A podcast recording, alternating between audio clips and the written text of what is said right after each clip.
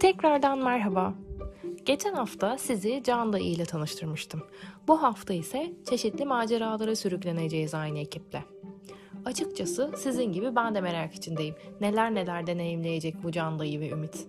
Hadi gelin başlayalım.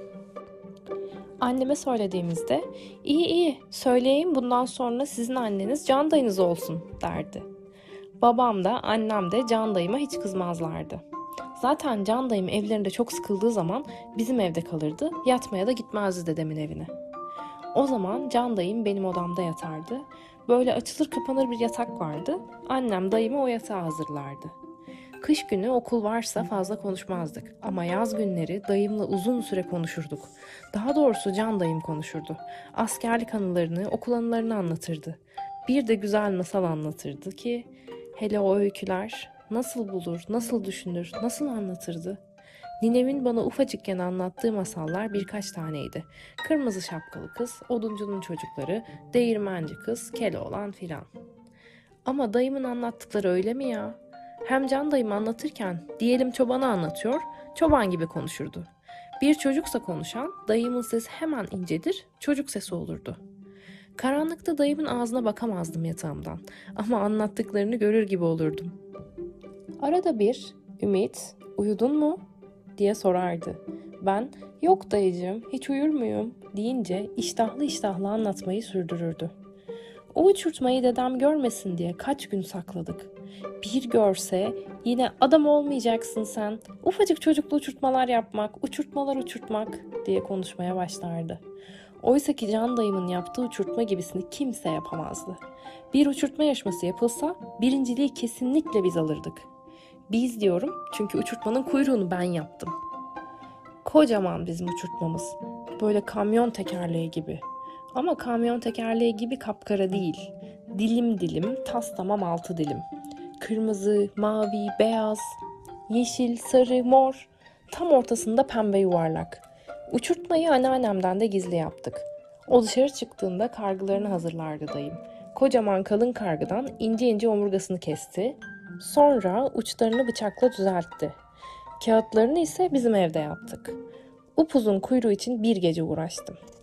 Kuyruğunu da takınca dev bir uçurtma oldu.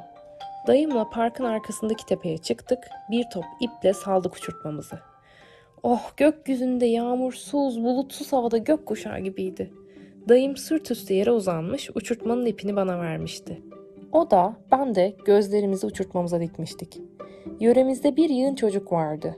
Nasıl yaptığımızı, kaç tabaka kağıt gittiğini, kuyruğunun kaç metre olduğunu soruyorlardı. Çocuklardan bazıları biz de tutalım mı ipinden diye izin istiyorlardı. Dayımla o çocuklara tutturuyorduk.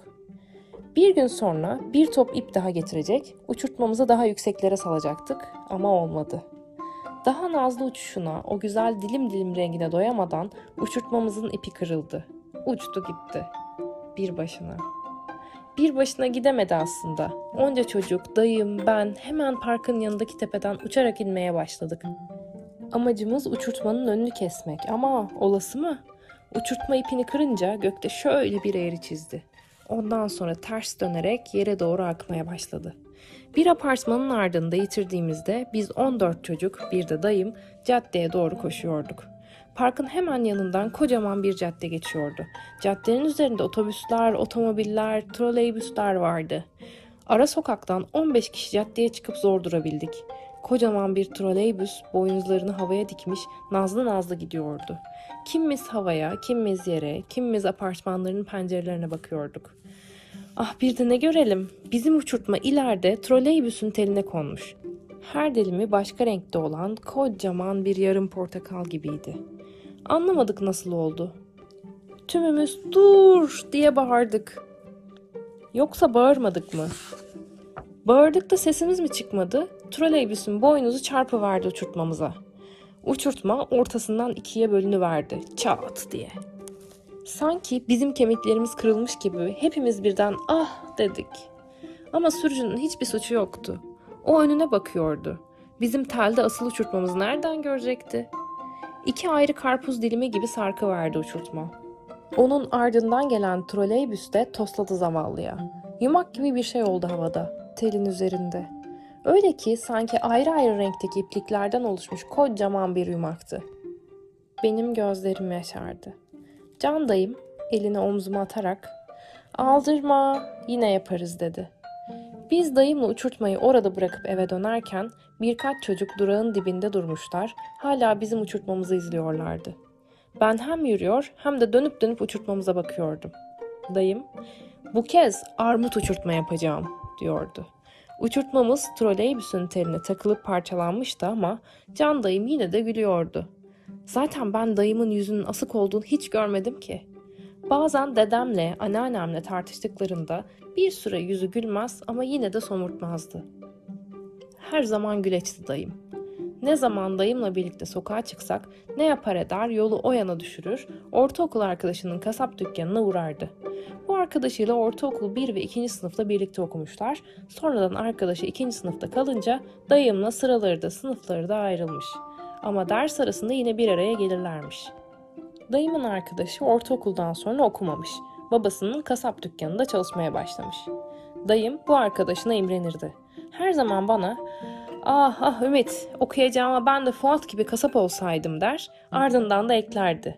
Ama deden kasap olacaktı ki ben de onun yanında kasaplığı öğrenecektim. Ne zaman uğrasak dayımın arkadaşı Fuat'ın yanına mutlaka bana gazoz, dayıma da çay ısmarlardı.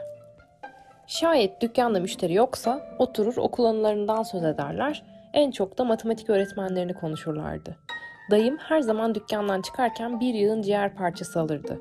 Bunları yolda gördüğü kedilere dağıtırdı. O anne çok severdi ki kedileri. Ama dedem de anneannem de hiç sevmezler. Evlendiği zaman kendi evinde istediği denli kedi beslesin derlerdi. Hele anneannem, uuu kedinin tüyü mü nefret ederim derdi. Onun için dayım sokak kedilerini sever, onları beslerdi.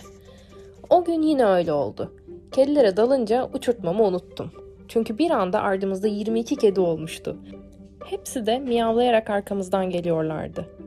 Dayım durunca miyavlama sesleri çoğalıyor, hepsi de ciğerin fazlasını kapabilmek için dayımın üzerine çıkıyorlardı. Dayım arada bir, sen yedin, sen çekil kıyıya diyordu. Ama dayımı hiçbir kedi dinlemiyordu. Ellerinden tek kurtuluş ciğerin bitmesiydi. Ciğer bittikten sonra bile kediler bir süre bizi izliyorlardı. Hele birkaçı geride kalmışsa dayım bir pisi pisi diyordu 22 kedinin ardına başka sokak kedileri de takılıyorlardı. Bir kezinde dedem bizi yolda böyle gördü. Orada hiçbir şey demedi ama eve gelince dayıma öyle bir kızdı ki Efendim bu oğlanın kafasından zoru var diyecekler. Utanmıyor Şükriye, utanmıyor. Onca kediyi katmış ardına, sokağın bu başından öteki başına hem vallahi hem billahi bu oğlanda şunca akıl yok. Dayım yine her zaman olduğu gibi yanıt vermiyor, dinliyordu. Ben de dinliyordum. Kedileri sevmek niçin delilik olsun dedeciğim? Ama ah diyemiyordum ki böyle. Hem koskoca dayım benim savunmama mı kalmıştı? Sonra korkuyordum. Ya dedem artık bu olanla gezmeyeceksin diye dayıma kesin buyruk verirse o zaman benim arkadaşım kim olur?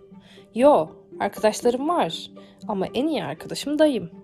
Dayımla öyle güzel anlaşıyoruz ki bu yıl dördüncü sınıfta sınıf birinciliğini onun yardımıyla aldım. Birlikte ne problemler çözdük, ne güzel yazılar yazdık. Dayım bana hep yardımcı oldu. Öğretmenim bana derslerde aferin derken bu aferinin yarısının dayımın olduğunu biliyordum. Biliyorum iş bulamamak, işsiz olmak onu çok sıkıyordu. Anneannemin verdiği harçlıkla gereksinimlerini karşılıyordu. Yo, benim can dayım ne sigara içerdi ne de bira evlerine giderdi. Harçlığıyla gazete, dergi alırdı.